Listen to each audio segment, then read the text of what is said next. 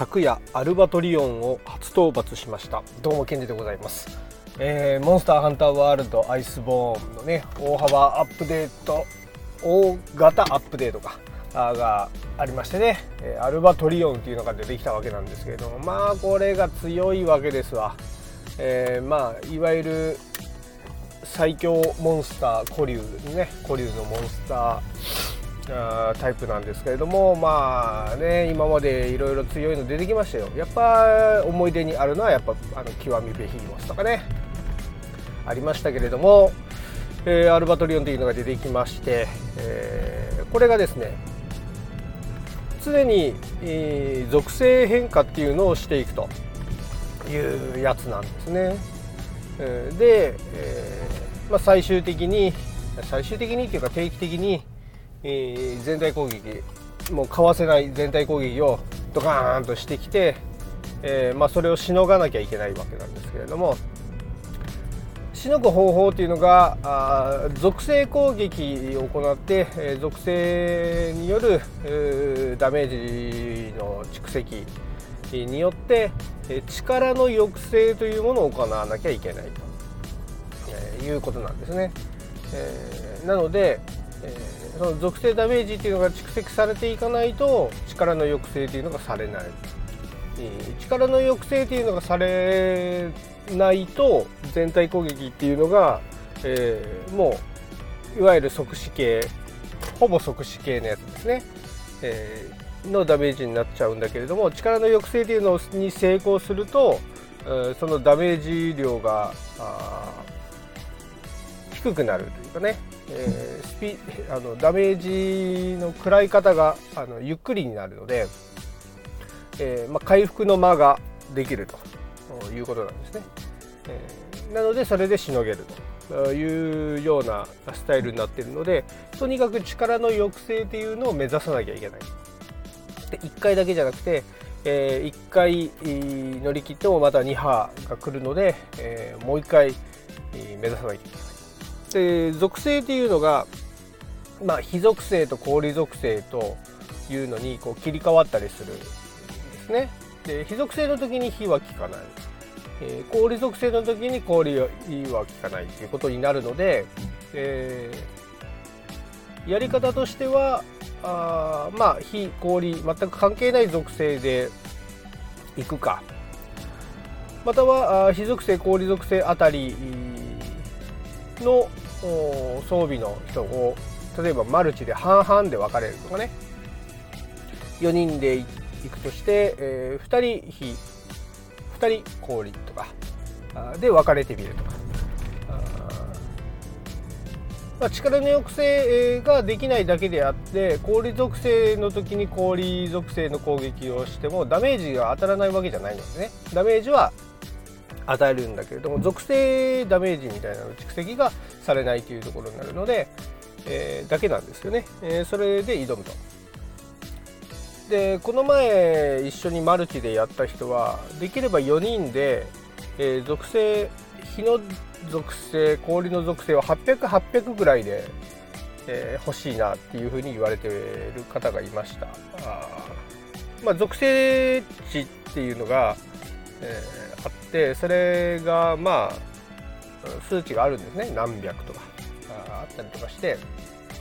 で属性値をカスタムとかあの武器強化とかでね、えー増やしたりとかいろいろまああるんですけれどもそれで、えー数値を高めた武器で挑むっていうのを望んでる方もいた。で最終的に私がその初討伐をした時っていうのは、えーみんなル竜属性でいたかな竜属性、えー皆さんの武器を見たらあ竜属性で挑まれてる方がそのルームには多かったんですね。えーでもう何度も討伐されてる方上手い人がいてあの ハンターランクとマスターランクもカンストして999まで行ってる方がね、えールーム作っててその方に、えーちょっとお世話になろうかなと思って、えーそこに入って、え手伝っていただいたんですね。でその方の武器とかを見てたらあまあ、流属性で800属性値が800ある状態で、えー、挑まれてたんですね、えー、なのであじゃあ最初氷で挑んでたんですよね、え、氷で、え、挑んでてで属性値を上げるっていうのを忘れてて、え、ノーマルな状態で武器使ってたんですよね。あの属性値を上げてない。もともと持っている属性値で挑んでたんですけれども。あそらはこれをこの属性値をやっぱ上げておくべきなのかと。いうところがあったんで、えー、その武器強化のそのカスタマイズで、え、攻撃力とかね切れ味とかに振ってたあ私体験最近使ってるんですけど切れ味とかあの、ね、他のものにも振ってたんだけれどもそれを、えー、とにかく全部属性強化に当てて、えー、属性値を上げたりとかで氷で400ぐらいかなとかまで上げたりだとか、え、使ってたんですけど俺も竜属性してみるかと。で竜属性の武器にして、えー、強化してあげて、えー、800ぐらいかな。まで上げたりとかして、えー、挑んだんですね。で全員竜属性の武器の状態で挑んで、えーまあ、なんとか勝てたということができまして、え、苦労した。丸2日かかった。大変でした。本当に。いやまあねコツをつかんでしまえばねだいぶうまいことねまず相手の攻撃パターンとかで、えー、しっかりかわしていくためにね攻撃パターンを覚えたりだとかあっていうところで、えー、もうとにかくもう下手にガチャ押しをね、えー、しても勝てないので、えそういうのをしっかり頭に入れて、えあ来た来た来た来たはい1かわしはい2かわし3かわしよしみたいなね感じで攻撃を与えたりとか。まあそういうことでうーやっていったんですね。でそのクラッチクローでひび入れるっていうのもなかなかねやりにくいですよね。弾かれてっていうことになるのでなかなかタイミングも難しいので無理にクラッチクロー行かずにえー、もうそのままあ攻撃を与えていったり、えー、あとは上手い人があ、まあ、日々入れてくれたタイミングを狙って、えー、箇所を狙って、えー、もうやっていくというところで、え、進めてみました。あそしたらまあなんとかうまくいったなというところですね。苦労しましたよ。本当大変だった。まあ、またあの特別任務からあ、ね、イベントの方に今度切り替わったんで、え、イベントの方にそのアルバトリオン、うん、討伐任務がね、えー、出てきているので、えー、今度はそっちの方を倒していって素材を集めたりとかっていうことをやっていくことになるわけですけれどもいやー苦労した本当にあの極みベヒーモスの時を思わせる大変さでしたね。あの時も大変だったもんと。めちゃくちゃ大変やっ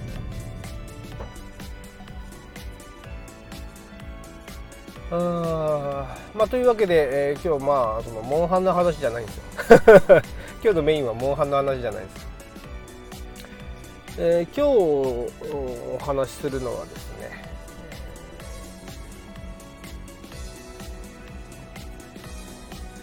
おっと車が混んでいるあ今日も移動中におしゃべりをしておりますが今日はねペペロンチーノの話をちょっとしようかなと思ってるんですよねでなんでペペロンチーノやねんっていうところもあると思うんですけどまあちょっとうーなんか日本ではまあおしゃれ料理的な感じだとかね、え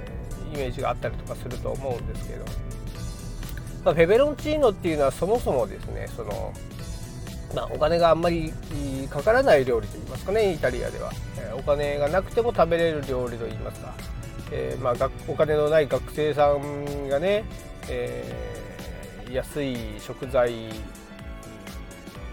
で、えー、まあ、自分で料理を作って、え腹を満,、ね、満たすみたいなボリューム満点みたいなね。なんかそういう風なあ感じのものなんですね、えー、あとはまあ夜食にちょっと食べるみたいなね。日本だったら夜食でちょっとこうカップラーメンとか袋ラーメンとかちょっと作って食べるみたいな、え、そういう感覚といいますか。なんかそういう風な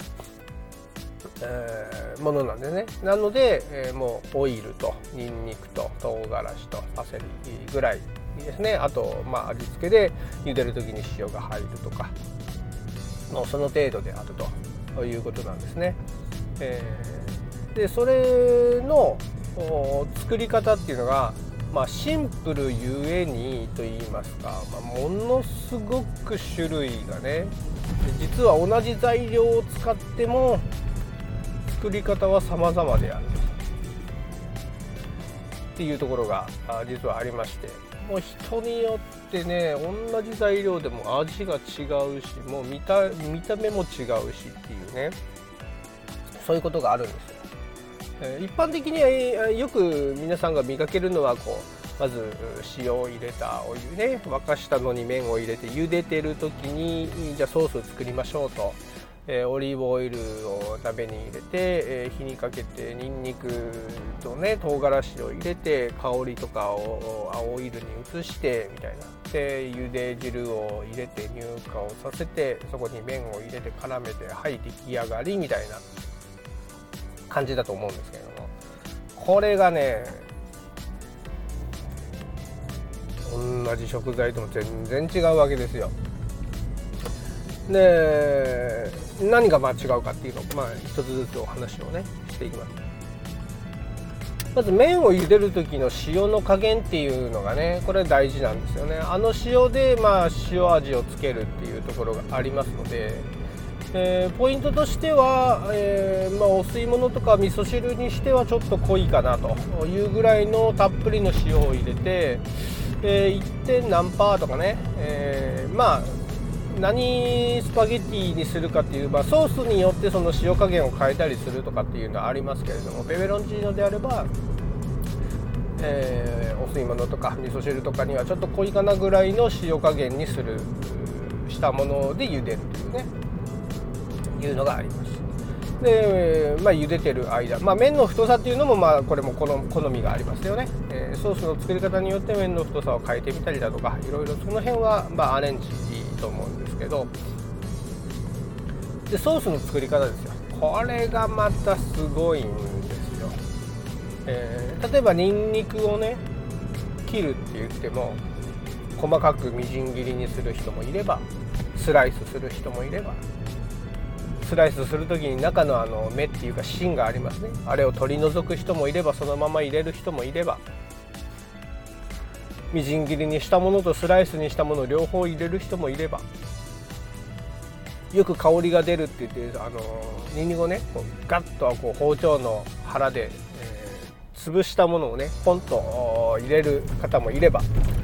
使いにんにくだけでももうこの形状使い方はもう様々なんですわ。すごいですであと唐辛子もそうです。唐辛子も鷹の爪あのそのままポンと1個入れる人もいればえー、まあ、種取る取らないもね、えー、ありますし。でこう輪切りにしたようなのを入れる人もいれば、えー、細かく刻んだようなのを入れる人もいればあ、まあ、いわゆるあのカイエンペッパーですよね。粉状になったものを入れる人もいれば。これも様々なんですわ。もうねいろいろあるの。いろいろあるんです。でね火にかける火にかけ方っていうかねオイルに入れて火にかけるやり方もまたこれが違うんですあの基本的には、えー、火にまだかけてない、えー、冷めた状態のフライパンにオイルを入れて、えー、ニンニクも入れてという状態から火にかけて、えー、温め出すというところですよね。えー、もう温めたところにニンニク入れてしまうともうすぐ焦げちゃって、えー、もう味や香りがねもう出る前にもう焦げちゃうので、えー、なるべくその冷えた状態からやるっていうのが、まあ、スタンダードなやり方ではありますけれども例えばニンニクだけとかね、えー、唐辛子は、あ後からかけるだけとかね唐辛子も入れちゃって一緒にやる。これも人それぞれですし。でニンニクをそのままあ入れた状態で麺と絡めて出す。もしくはあニンニクをソースを絡める時にもニンニクは取り除くという方もいる。あとまあニンニクチップみたいに完全にしてしまう人もいますよねニンニクをね。であとはこれがね私今一押しのやり方なんですけれども、えー、まあ、オイルにんにくとね、えー、まあ、茹で汁なんかをですねブレンダーとか、まあ、ミキサーですね、えー、にかけてガーッと混ぜてあのポタージュスープみたいな状態にしちゃうんですよ。ドロドロの。あれがね今ベストかな。あれがやっぱねいいっすよ。しっかり混ざるし、えー、ソースとして完璧。しかも難しくない。でイタリアのシェフなんかはね、えー、火にかける前のまだ普通の冷めたオイルと,、えーと、臭み抜きをしたニンニクっていうのを使ってましたけれども、あのお湯にねニンニクをまず入れとくんです。で、まあ、その、あの火にかけたお湯ではなくて普通にカップに入れたお湯の中にニンニクをポンと入れる。でしばらくするとそのイタリアのニンニクってあの癖が強いらしいんですよね。臭みとか。まあそれが向こうのまあ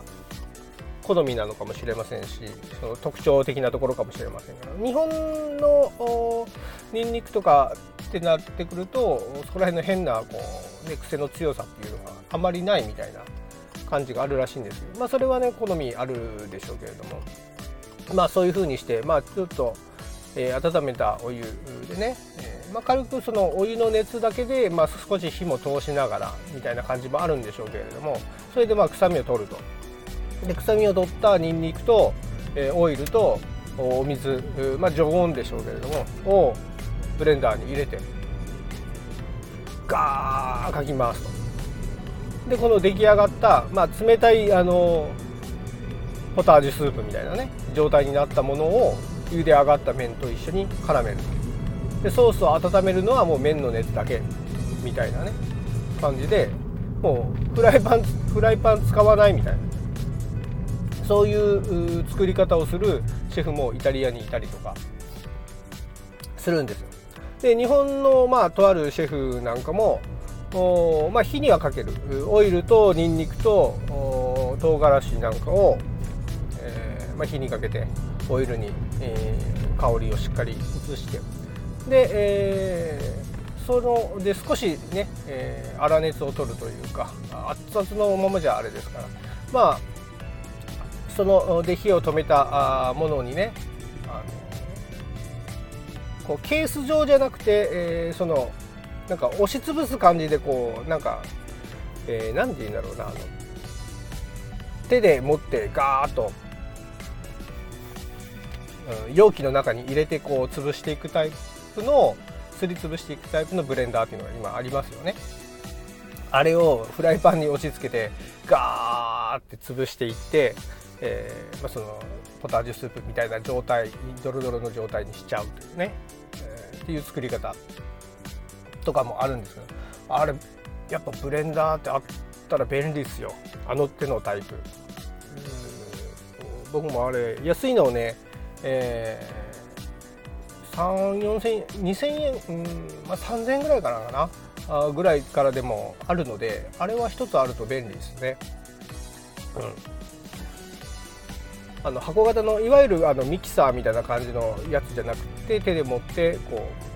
う容器の中に、それを突っ込んでガッガッガッってこう押して押し潰していくような感じで、えー、刃が回ってねすり潰していくようなやつがありますけどあれがいいですよ。うん、でもソースを作って麺に絡めるだけというような作り方あるんですよね。まあ作り方ペペロンチーノといっても作り方は様々です。でコンビニでもペペロンチーノっていう名前で出てるものがありますけれどもあのイタリアの人にね、えー、コンビニのペペロンチーノって言われてる商品を食べさせてまあ本当にペペロンチーノに近いのはどれだみたいなねっていうのを食べさせていやこれはペペロンチーノじゃねえわみたいなね。で本場のまあいわゆるペペロンチーノってあの具入ってないですからね。あの、まあ、ベーコンとかなんかソーセージとかあの入ってたりするじゃないですか、うんまあ、あれ別になくてもう安いやつでコンビニで出してくれたら嬉しいんですけど僕としては。で最近はセブンのペペロンチーノっていうのがのソースがね割とペペロンチーノにこう近づいてきたかなっていう感じはあるんですよね。まあようやくらしくなったかなっていう感じが、えー、してるんですけれども。で、まあ、YouTube なんかを見るとねこうイタリアのシェフが世界中のこう YouTube でこうペペロンチーノを作ってみた的なのを上げてる方々のね動画を見ながらあこれはダメだとかこれはペペロンチーノじゃねえみたいなとかあここはいいねとかいろいろそういうのを言いながら評価している動画とかねそういうのもあったりするのでまあペペロンチーノで検索をしてみたらいいかもしれません。はい、今回はあちょっと最初モンハンの話もしましたけれどもペペロンチーノの作り方っていうのは、まあ、シンプルがゆえと言いますか奥が深いと言いますか、まあ、アレンジねえー、いろいろ同じ材料を使ってでも作り方は様々であるっていうところの話をしてきました。えー、わわ言うとりますお時間です。さようなら。